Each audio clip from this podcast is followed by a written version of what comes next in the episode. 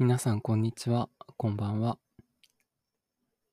会社員の斉藤さんがしゃべる日常へようこそ。どうも、斉藤です。このポッドキャストは、ごく普通の企業に勤める会社員が日常をゆるくしゃべる、そんなポッドキャストです。今日もよろしくお願いします。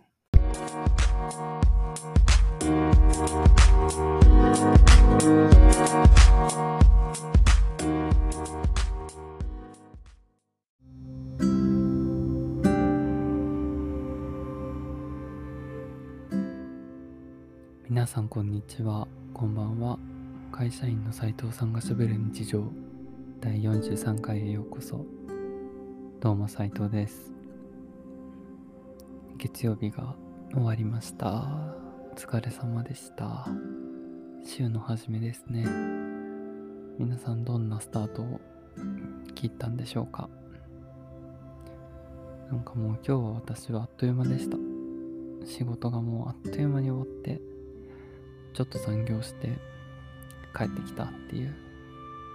そんなに疲れてはないですけどいやまあでも疲れましたね。疲れました。でもまあ週末はすごいポジティブな気分になれたのでその貯金で頑張れたっていう感じですかね。いやでも一日働いた皆さんお疲れ様です。本当に偉いです。本当に偉いと思う。ねえ。今日出社したらねあの結構「鬼滅の刃」の話をしてる人がいました。すごいですね。前回の放送でも話しましたけど。鬼滅の人気はすごいです。興行収入3日間で46億円ということで。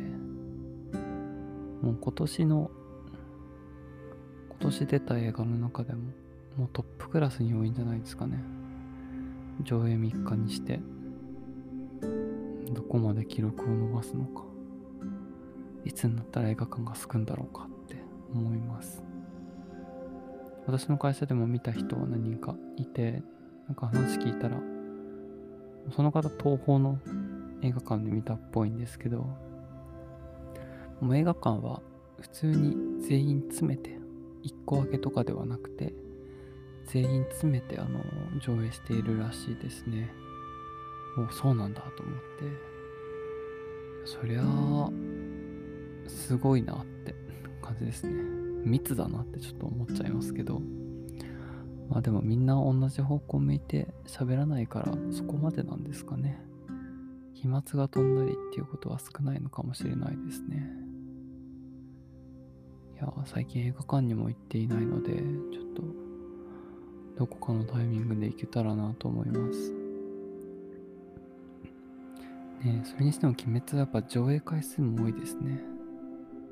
今その新しい新作映画っていうのもそんなに多く出てないんじゃないのかなと思うんですよね。あのまあスタジオとかで撮影が難しかったりもするのでなんか撮影がストップしてたみたいな話も聞きますしドラマだったり映画だったりで。でそんな中ねもうスターのごとく鬼滅の刃が現れもうどでかい数字を打ち立てていくというね。いやーすげえなって思います。でも結構あの私漫画とかあのーアニメの方を見たんですけど結構容赦ないあのーなんて描写ちょっとグロテスクなところがあったりもするのでちょっとちっちゃすぎる子には刺激が強いんじゃないのかなって思いますね。鬼とかねちょっと気持ち悪いと思いますね。まあでも映画館に連れてってっていう我が子を親御さんたちは連れて行かなくんでしょうね。まあ自分が子供だったら映画見たいって炭治郎の映画見たいって言うと思いますしね。うん。いやー。ね。まあでもあのそれだけたくさんの人が見るっていうことはね、まあ、経済が回すってことにもなるので、まあ、すごくポジティブなことなのかなと思います。